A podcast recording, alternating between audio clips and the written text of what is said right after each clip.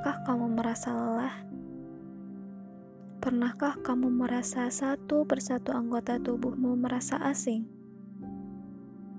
Atau pernahkah kamu di sepanjang perjalanan hidupmu memutuskan untuk duduk saja?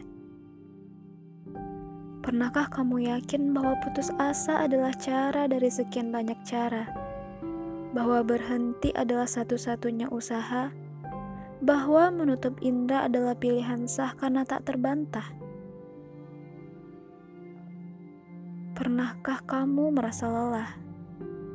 Pernahkah kamu menyadari bahwa segala yang kamu ucapkan selama ini salah?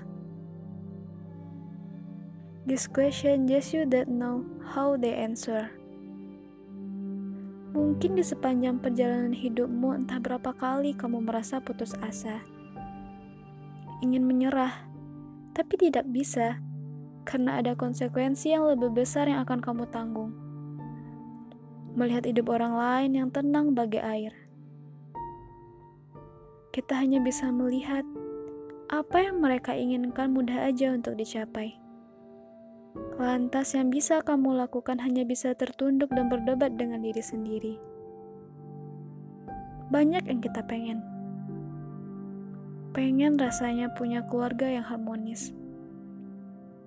Pengen punya banyak uang tanpa harus mikir sebelum belanja pengen punya teman yang saling merangkul, pengen selalu capai target, dan banyak pengen-pengennya. Tapi yang bisa kita lakukan hanya menyerah. Duduk putus asa melihat keberhasilan orang lain tanpa mau berusaha. Lantas bilang, enak ya kayak dia. Enak ya hidup kayak dia punya banyak teman. Enak, semua planningnya tercapai. Enak, dia dari keluarga yang berada. Ungkapan ini, ini yang hanya bisa dia ucapkan. Di saat orang lain berusaha, dia menyalahkan dirinya dan menarik diri dari lingkungannya. Lantas menyalahkan orang lain karena merasa tidak peduli dengan dirinya merasa tersinggung dengan nasihat dan diberikan orang tua, guru, atau temannya. Atau jika tidak, dia akan mencari orang yang sekufu dengan dia, mencari pembenaran atas prasangkanya. Lantas, menciptakan prasangka-prasangka yang lain. Teman-teman, tahu apa yang membuatmu marah? Padahal sejatinya semua baik-baik saja. Tahu apa? Yaitu rasa dan fakta bahwa kamu tidak mencintai diri sendiri. Kamu terlalu fokus pada diri orang lain, sehingga kamu tidak memikirkan dirimu sendiri. Kamu menumpuk segalanya menjadi satu, lalu menimbulkan amarah yang kadang kamu sendiri bingung karenanya. Seseorang dikatakan dewasa tidak dilihat dari usianya tapi bisa dilihat bagaimana dia bersikap dengan lingkungannya dan menghargai dirinya sendiri. Jangan pikir kamu telah mencintai dirimu sendiri jika untuk menentukan pilihan untuk dirimu saja masih mengharapkan orang lain. Kita tidak perlu membenci diri sendiri karena orang lain membenci kita.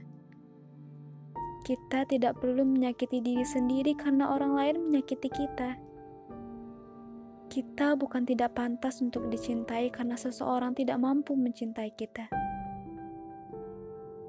Cintai dirimu, ya karena dirimu sendiri. Jangan membenci diri karena tidak mampu seperti orang lain.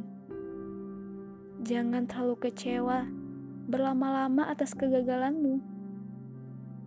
Jangan memaksakan diri jika usahamu sudah berlebih karena kegagalan merupakan hadiah paling baik untuk sebuah kelalaian.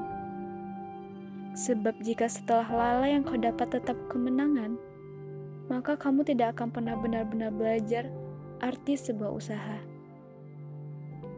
Bukankah belajar dari kesalahanlah yang dilakukan seorang calon pemenang? Ya, mulailah dari dirimu sendiri.